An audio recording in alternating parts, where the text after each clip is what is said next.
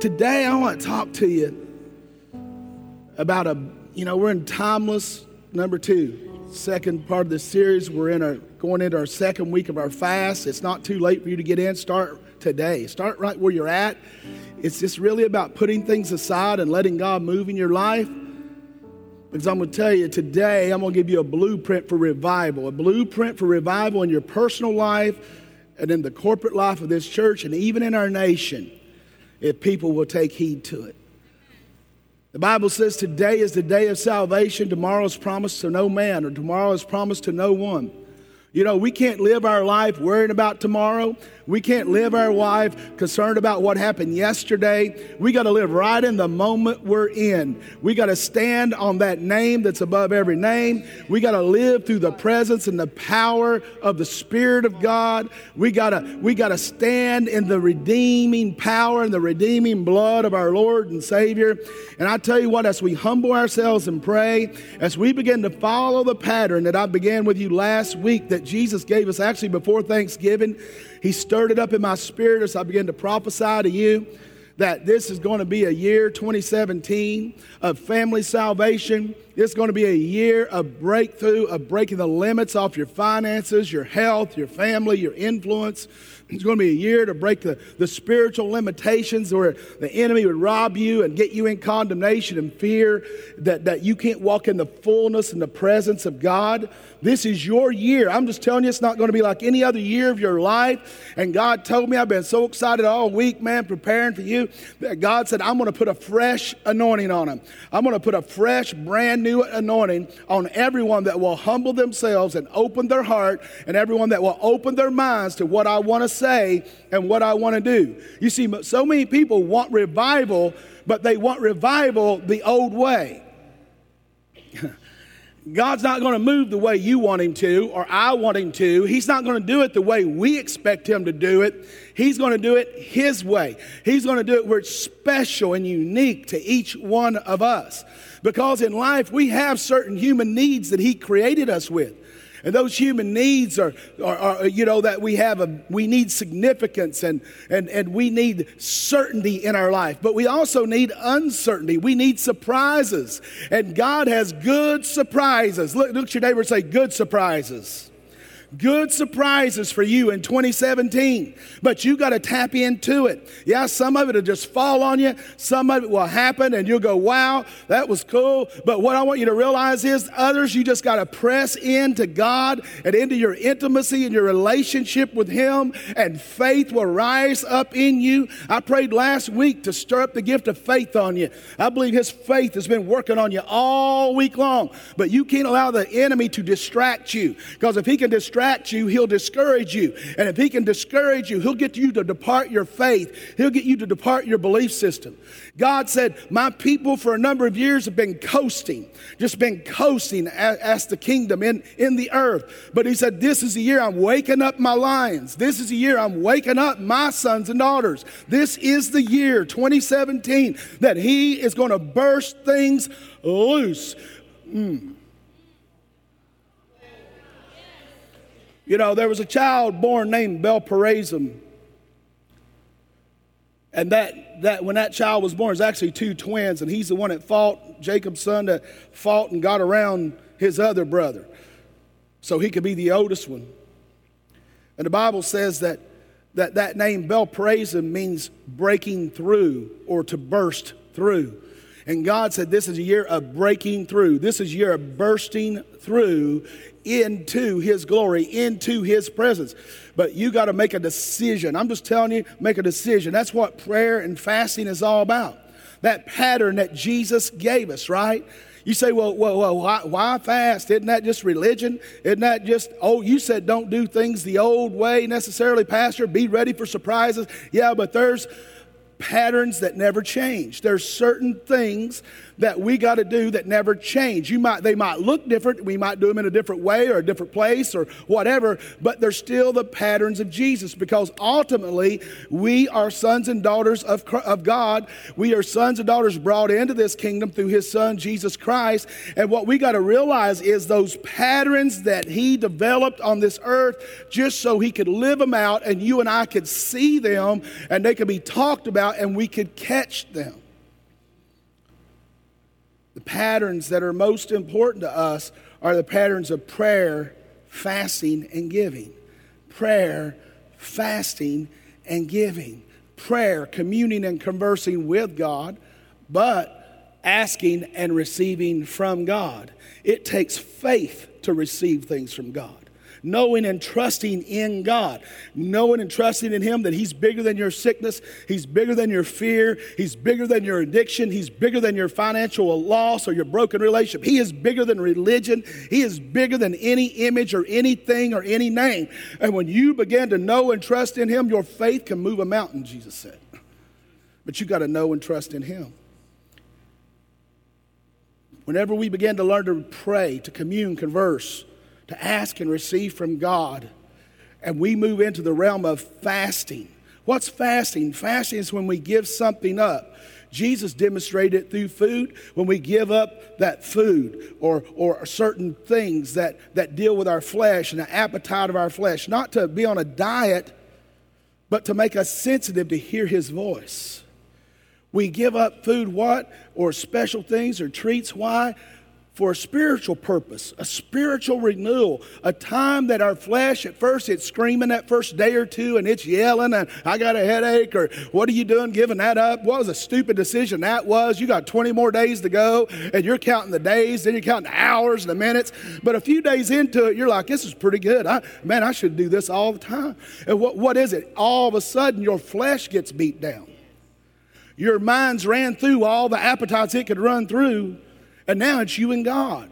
And when you begin to do that, what happened? Fasting opens up the supernatural. Remember, I was teaching you about that last week. Why is fasting important? Fasting is important because Jesus fasted. Jesus was a giver. He said, the tithe, he said, that's one thing you should not stop doing. You, you need to keep doing that. Jesus paid his taxes. He was a giver. He was blessed.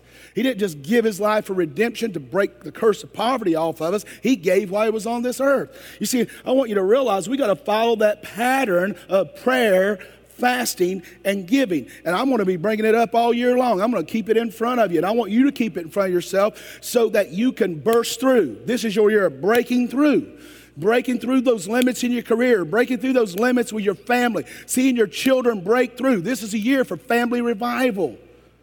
Family salvation. This is your year. Say, This is my year. Say, This is my year. Look at your neighbor say, I don't know about you, but this is my year. It can be yours, but you got to make a decision. Hmm.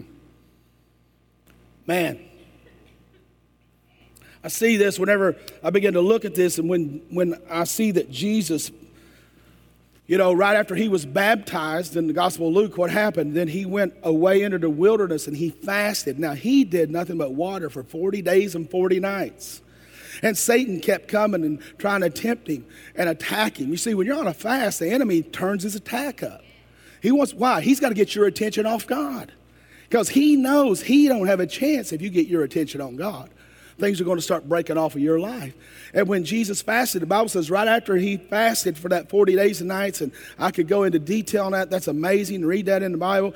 And then it says right after that, he began his ministry, his supernatural ministry of healing entire cities and healing the sick and setting the captives free and breaking addiction and delivering people from demonic depression, uh, oppression and depression and, and so on what, what happened there was whenever he began to stand, and what was he doing? He was praying while he was there. He was communicating with God and said, I'm not here to do your will, devil. I'm here to do everything the Father told me to do. I'm going to hear what he said, and I'm going to do what he told me to do. He had to be in communion with God. Even though he was the Son of God, he still had to be in communion with his heavenly Father. So you say, Pastor, why fast?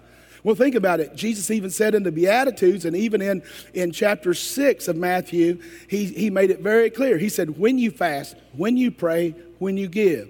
When you fast, when you pray, when you give. He didn't say if you fast, if you pray, if you give. He said when you fast, when you pray, when you give. What does it do? It opens up the realm of the supernatural. I talked to you last week out of Matthew 17, verses 18 through 21, and I talked to you about how there was a man. Remember, Jesus had uh, a chapter or so before had anointed his disciples to go out to heal the sick and to deliver people of demons and to open blind eyes and to preach the gospel. And, and they were doing that, and they were delivering people of demons. They were open blind eyes. They were getting people set free and getting people, you know, indoctrinated in the kingdom and understanding that the kingdom was there. It wasn't something that's coming in the by and by. But there was this one man that had this son, the Bible says, that was demon possessed, and this son was battling, and he would, he, when this attack would hit him, he would go into seizures and even roll into the fire and try to burn himself up. And, and he was even suicidal. He's trying to kill himself because he, he couldn't live under these conditions. And the father had spent everything and done everything. He took him to the disciples, and all of them, none of them could do anything. And then he brought him to Jesus, and he said, Master, he said, you said, you know, I took him to the disciples and they prayed. They, they just couldn't do it. They couldn't break this off my son. And Jesus looked at him in verse 20, and Jesus said to them, uh, and Jesus went on and said, Be free. And he was free and he was healed that hour. That very hour, he was set free and delivered of that demon and became normal. And the disciples, when they got alone with Jesus in the next verse, they said, Master, how did this happen? Why could we not do this? You said we would be able to heal the sick and deliver people from demons and so on. And he said this in verse 20 Jesus said to them, Because of your unbelief. Wait, they're out here preaching the gospel. They're risking their lives. They're doing everything he asked them to do. And he still said, Because of your unbelief. You see, when you get to a point you think you never have some unbelief in your life, you're religious. Because you will accept what you've always known to be what will always be. And after a while, you even lose what you used to know. You're either living or dying. You're either growing or you're decreasing. You're getting closer or you're getting farther away. That's why God keeps that pattern that Jesus gave us of prayer, fasting, and giving. Whenever you start worrying, if you're worrying about something, then you need to pray about it. I gave you something about two years ago called STP, maybe four years ago. Stop, think, pray. Stop, think, pray. Well, you know, I'm lusting over this woman at work or this guy at work. Stop right there and think about your God and how much He loves you, and think about your spouse or think about their family, and think about the Word. Get your mind focused on a scripture and pray that scripture over your life. When maybe it's a financial pressure, don't worry about it. Stop, think, pray. It can be five seconds or two minutes, but you begin to give it to God. And as you keep doing that over and over, before long, what are you doing? You're renewing your mind. Before long, you're stirring your faith up. You don't have to worry. Worry is an addiction, it's a choice, it's a decision. Fear, the same thing. False evidence appearing real. F E A R. Fear, intimidation. Sure, we all face fear, but we don't have to live in fear. So he said, Because of your unbelief, for surely I say to you, if you have faith as a mustard seed, you couldn't even see it on the end of a pin hardly. If you have faith as, faith as a mustard seed, you will say to this mountain, and he looked at a physical mountain, move from here to there. One translation said, cast it into the sea and it will move or it will be cast into the sea. A lot of people say, well, you know, he was just metaphorical. No, he was talking about the real thing because right before that, he just cursed 24 hours early, earlier a fig tree because it was alive and young but hadn't bared fruit. He cursed it. They walked back by the next day and it was dead. And they said, Master, how did even this tree come under your command? How did even this tree that was alive and you spoke death and it was dead in 24 hours? And he started it on this scripture. So he was talking about a literal fig tree, and they all saw it. Now he's saying, forget the fig tree. If you got just a tiny bit of faith, you can command a mountain to move, and it'll move. You say, well, I just don't believe that, and you'll never have it. You can't get beyond your belief. So he said, uh, nothing, and then he said, look at this, even that mountain will move here, and it will move. And he said, look, and nothing, everybody say nothing, will be impossible for you. One translation said, All things are possible to them that believe. Well, we want to stop there as Christians. Oh, all things are possible to me because I believe. Do you really? You, you can't trust God enough to set some food or some dessert aside for a little while. You can't trust God enough to sow and to give and to help the needy and the poor. You can't trust God enough to take a few minutes and give Him your worries and give Him your sin and give Him your fear and give Him your pain. See, you either believe or you don't. Nothing will be impossible who? For you, for me, for us that believe. However, look now, he said, now there's another level of belief. See, you, you believe, but now sometimes you believe and you're at a level of faith, but things kind of get in your life and thoughts and habits and opinions and offense and whatever it might be fear, worry. he said, what happens is that sometimes that comes in your life, and it says, uh, he said, however, this kind does not go out except by what? Two things prayer, communion and conversing with God, asking and receiving from God, and fasting. Giving up food, giving up a certain amount of food or all food for a few days, whatever it is, giving this food up. Why is he saying that? When you give that food up, what are you doing? You're telling your body it don't, its appetite isn't as important as your spiritual appetite. You see, everything in the seen began in the unseen. It was nothing, and God spoke, and it was. It came from nothing, and became something because of the word. Mm.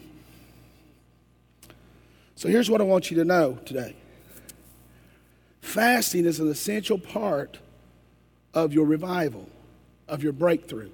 And today I'm going to talk a few minutes here to you about how to have a revival personally and corporately in your family and in our church family and even in our nation. Now, you say, well, well, well, why, Pastor? Why, why does fasting bring this to me? I'm going to give you three reasons why. There's more reasons why, but I'm going to give you three. Here's the first reason fasting keeps us sensitive to the voice of God. Fasting keeps us sensitive to the voice of God. And you know what else it does? It not only keeps you sensitive for, to the voice of God, but it also reveals the assignments you notice I didn't say singular assignment. People think, well, I got my career now, or I got my calling, or I got my spouse, or I got. No, no, no assignments is plural. God doesn't just have one assignment to you. I have multiple multiple assignments on my life. And my assignments tweak and change and evolve. And some I have to end that were God and I have to end them anyway and start something new. What it's assignments, plural. And if you don't hear God and if you're not in communion constantly with God, it's easy. It's like you can come in and serve in this ministry and be part of this ministry and locked in and never missing service and so in tune to the vision, and then you can get off into a ministry in this house and never get to church on Sunday, maybe once a month because you're serving somewhere. And you know what happens before long when God said, God gave us our assignments for the year for a certain amount of months, and now God said, go left, and we're over here two blocks down the road left from what God said, and you come back up and you're in church, go, well, that's not what pre- the preacher said. That's not what the pastor said. Well, the problem is I'm in communion with him, and you need to get in communion with him because I'm hearing what God is saying. I'm not looking at what's happening now. I'm looking at where He wants us to be, not where we've been, not even where we are. I'm looking at the future because I'm the leader. That means I'm in front. You say, Well, I'm a leader. Well, look over your shoulders. Anyone following you? Because if they're not following you, you may not be a leader. See, we can be a leader in certain assignments of our lives, and other assignments, we're followers.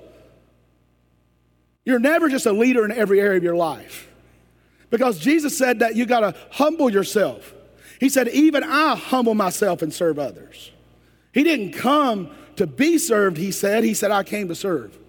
Leadership is a service. So, the first thing you got to realize is why fasting is important because it makes us sensitive to God's voice. What else does it do? What else does it do? John 10 says this. It, it, it, helps us here. 10, Jesus said this in verses 27 and 28.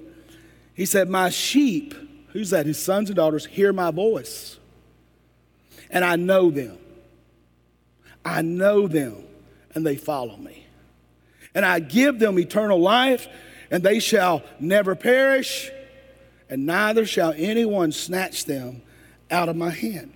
And, and, and you know, when we began to think about that, he said, My sheep hear my voice. The Bible calls him the good shepherd. You see, in Israel, I've been there four times. It's not uncommon, uncommon when you're out in the wilderness or you're out in, you know, out of Jerusalem and out into the highways and the byways, rolling over the hills and the fields of Israel. You could come up on the highway and be come right up around a curve and down a hill, and all of a sudden there could be hundreds of sheep standing in the road, covering the, the bus or the car, or whatever, and it just has to stop because you can't drive through hundreds of sheep. And all of a sudden, the guy to say, Don't worry, just a moment. Look, look, oh, oh there's a shepherd, there's a shepherd. Oh, it looks like two. Sometimes it could be three or four shepherds kind of crossing at the same time, and maybe they're talking or whatever, and, they're, and all of a sudden they see the bus or truck and one will start going the direction he was going, he'll get about 50 feet to the other side of the road. The other one will start going the direction he was going, he'll get about 50 feet on the other side, and they'll stop and make some little noise that you or I would never recognize from their voice because we don't know their voice, we don't know their sound.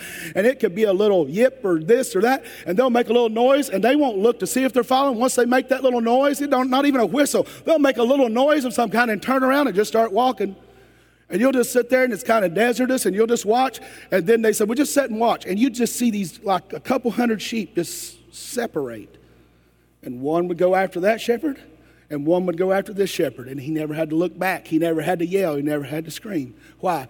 Because they know the shepherd's voice and they trust the shepherd.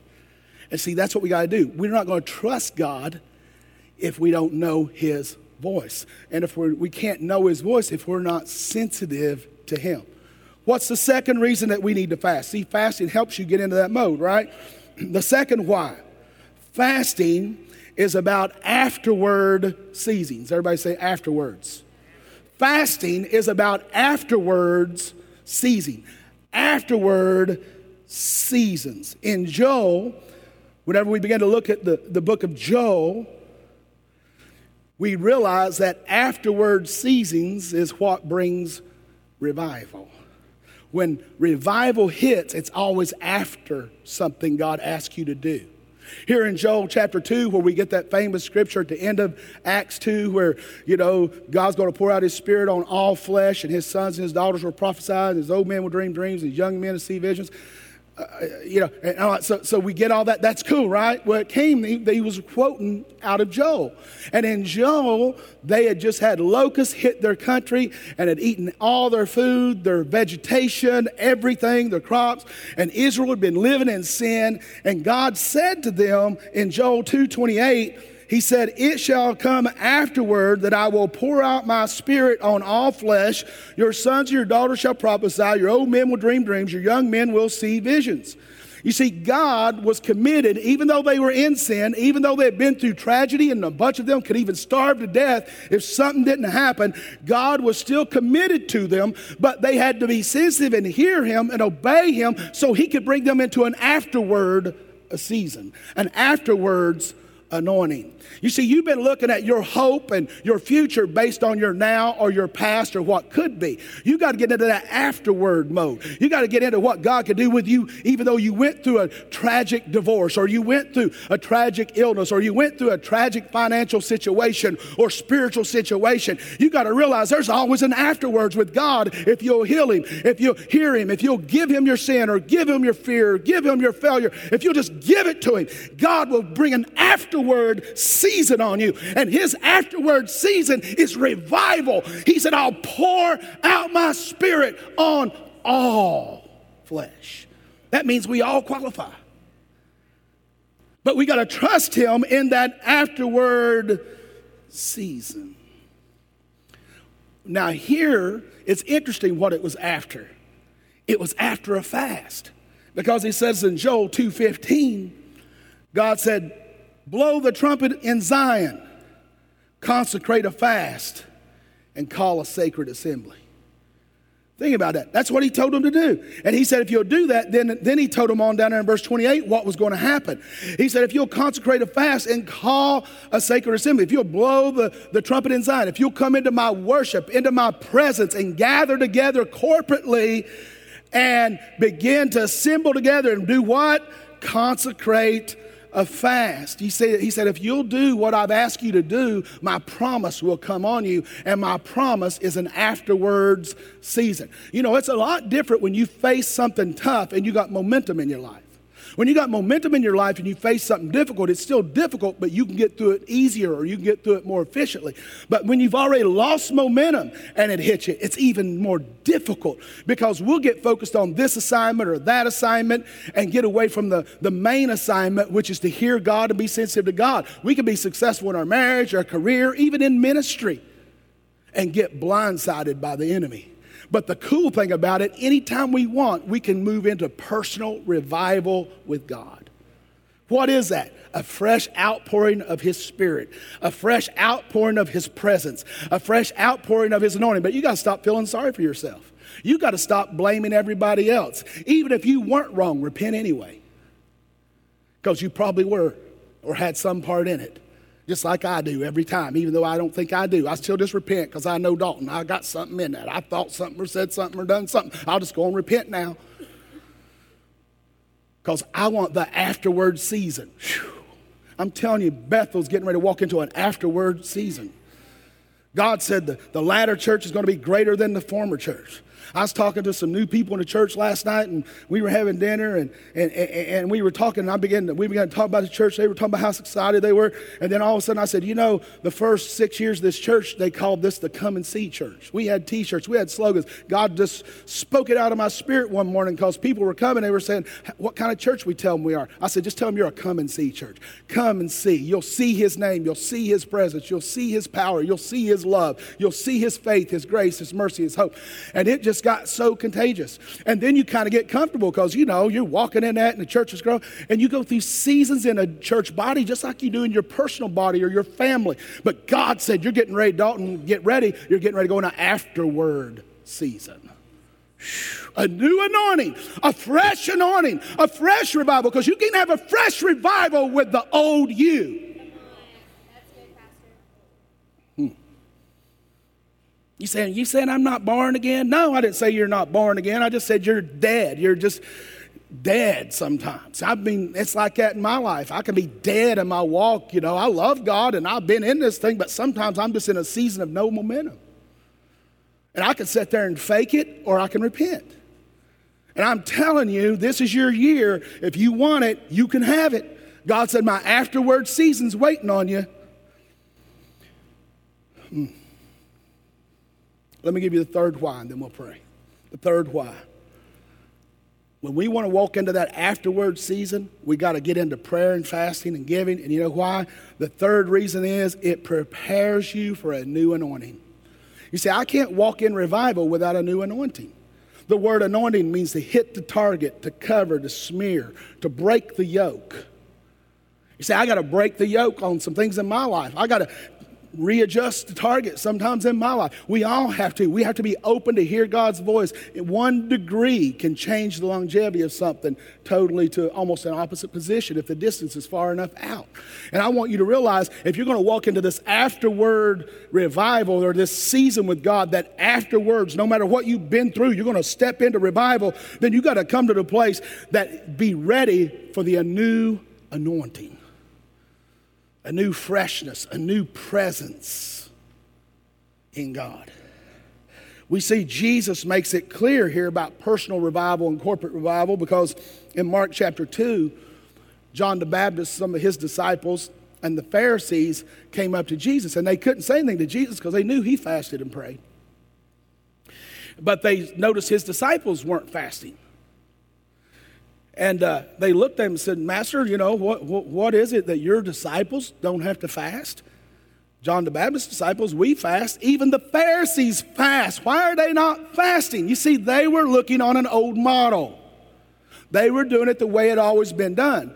It wasn't that it had was wrong to be doing it because Jesus was doing it, but what they didn't realize sometimes God leads you in different seasons because he wants a different kind of outcome. He wants a different kind of afterward anointing. You see, they didn't know. They looked at those disciples riding on Jesus' coattail, riding on his anointing, riding on his popularity, his fame, his wealth, and all that. They didn't realize the price that was getting ready to be paid after Jesus was taken from them. You see, you, you can look and compare yourself to people all day long, but until you really get alone and hear God and obey God, you'll never really know your potential. I don't want to live in someone else's potential. I don't want to live in someone else's dream. I want to live in the dream for me. I want to live in the potential that God created me in His image and likeness. God gave me this one person and personality. He gave me the good stuff and all that stuff in me, and the bad stuff, I just need to give to Him and let Him redo it and remake it over and over and over again if I have to. But see, you got to realize if you're going to walk in an afterward season, a revival in your life, you got to have a new anointing on you. And look what Jesus said to him. He said, uh, he replied to him in, in Mark chapter 2 and verse 20. He said, But the days will come. He, he started telling them as he does a parable when they said this to him. He said, The days will come when the bridegroom will be taken from them, and they will fast in those days. And then down in verse 22, he said, No one puts new wine into old wineskins, or else the wine bursts the wineskins. The wine represents the Spirit of God in the Bible. The wine is spilled, and the wineskins, what? Are ruined. But new wine must go into what? New wineskins. What's he talking about here? You know, whenever you take it, and I've seen it in Israel and different things too, if you take an old wineskin that's had old wine, that wine is already fermented or maybe it's been drank out or poured out, it's been fermented. So, whenever that wine was first put in there and the fermentation is young and it's in that birthing stage and it's, it's agitating, it's a chemical, man. It starts, it starts doing all this stuff, expanding and doing all these things in that leather, in that wine skin, that skin of an animal. It starts doing it. And then what happens is, after a while, the wine skin, the, the new wine skin at the time, shapes itself according to the power and the potency of the new wine. And then it settles down into that shape. And as the wine goes out of it, wherever the wine goes out over a period of time, the leather start the, the skin of the animal starts drying out. And then when it's empty or real low, it's either mostly or totally dried out. It can't stay like because it has no liquid in there to keep it any longer. Or some people say, well, I'll just pour half this old wine out and let God fill me up with new wine. Well, the problem with that is, even if you pour it out and half of your wineskin's still alive and the other half is dead, what happens is that new wine will rock it. It will burst an old wineskin. Now, one thing you could do to a wineskin is you could cut it open and you could take olive oil, you could take oil and begin to rub it down on the inside and on the outside and keep working that oil in it and sew it back together. And then guess what? You could pour new wine. What's that represent? A new anointing. Oil is a smearing, oil is an anointing. And you can take the oil of the Holy Spirit the oil of God, His word, His sacrifice you're giving. You take all of that and you can just start rubbing that old wineskin and rubbing it and let it rub the things out of your heart. Let it rub the things out of your mind. Let it rub the things out of your past. Let it rub the things out of your present. And all of a sudden you're ready for an afterward season. You're ready for revival. Some of you, you've never been full of the wine of the Spirit of God. You've never been to that place immersed in the Holy Spirit. You just, just, just need to take the top off your mind and open up and let it come. That's all you got to do. Romans 12, 1 and 2. What? I beseech you, therefore, brethren, that you what? Present your bodies as a living, holy sacrifice to God, which is your reasonable service. What's that? Shh, shh, shh. Taking that lid off and saying, Use me, God, fill me up. When you open yourself for God to fill you up with His anointing and His fresh newness, what happens? He's going to change the way you look. I know, man, whenever I gave my life to Christ and, and received the Holy Spirit, so I, my countenance changed. I know when people give their life to Christ, you can just say, wow, you just look different. It's because they got that new formation going in there. That thing's fermenting in them. It's moving around. I'm telling you, the Holy Spirit's not idle or dead. He's moving around. He's expanding. He's bubbling. He's ready to do something. He's ready to overflow. But, but you got to get that old way of thinking off. Because he says, Be ye not conformed to this world, but what? Be ye transformed. By what? The renewing of your mind. To prove what is God's good, acceptable, and perfect will. Not or, good or, acceptable or perfect will, but good, perfect will. What? And, and, and. Good and acceptable and perfect will. What are you saying, preacher? I believe that you can't walk in God's best for your life without fasting. Because Jesus proved it over in Mark, didn't he? Mark 17, whenever the disciples were healing the sick, casting out devils, but they ran up on one miracle they couldn't perform. And Jesus said, This one only comes out by prayer and by fasting. So it's not too late for you. Start today. Just start today and give it a go. And talk to God. Put some worship music on and get yourself off and just let yourself be revived. Let yourself be renewed. Let the presence of God begin to stir you and change you and challenge you. Anybody like me to pray right now for you to just have a fresh new anointing? Just stand up, stand up. A fresh new anointing, a fresh new anointing. That you're ready to go into an afterward season, an afterward season right now. You're ready to move in. You're saying, God, I, I want, maybe I'm not even ready, but I want it. Help me, Holy Spirit. Lead me. See, you, you, you, well, you know, you can't be around those people like that. They, they speak in that other language. And, you know, that was with the foundation of the apostles. Well, if Jesus did it, it's okay with me. If, the, if Paul did it, why would it be bad? Or Peter, well, you know, they're over there, that hocus pocus, and they raise both hands instead of one hand. And I just don't know. That's right, they don't know. But I'll tell you this much if you'll put all that junk out of your mind and don't perform and don't worry about performing for people and open up your heart and your mind and let the Holy Spirit come in, there'll be a transformation in you. Your marriage will get better, your relationship with your children will get better, your students, you guys will have another walk and a fresh anointing on you, even at school, even in the classroom. You know, you won't gossip as much, you won't lie as much, you won't do all this stuff. What? Because you are in constant communion. I didn't say you would never gossip again, you will. I didn't say you won't ever lie again, you will. I didn't say you won't ever do something stupid again, you will. But you know what will happen? The Holy Spirit will quicken you. You'll take care of it so quick, it'll get less and less and less and less, and you'll get more and more and more of Him to the point You'll be a new person to where that stuff is not even a habit anymore. Your habit is being in His presence. Your habit is receiving His power. Your habit is to walk in healing, not your diagnosis from your doctor. Your habit is to walk in a, a fresh anointing of not being needy and not being financially oppressed and not being in fear and not being in regret. You'll be walking in a new afterward season. You will be a living, walking, breathing revival and presence and anointed one of God. Just raise your hands up, and that, that this is just raise your hands up because right now I'm just I'm just visualizing you as just an open spout for God, an open spout. Father, right now I just thank you that you just are doing this to me too, God, that right now, God, we're getting to walk into this afterward season. And, and, and Holy Spirit, you said you would fill us up.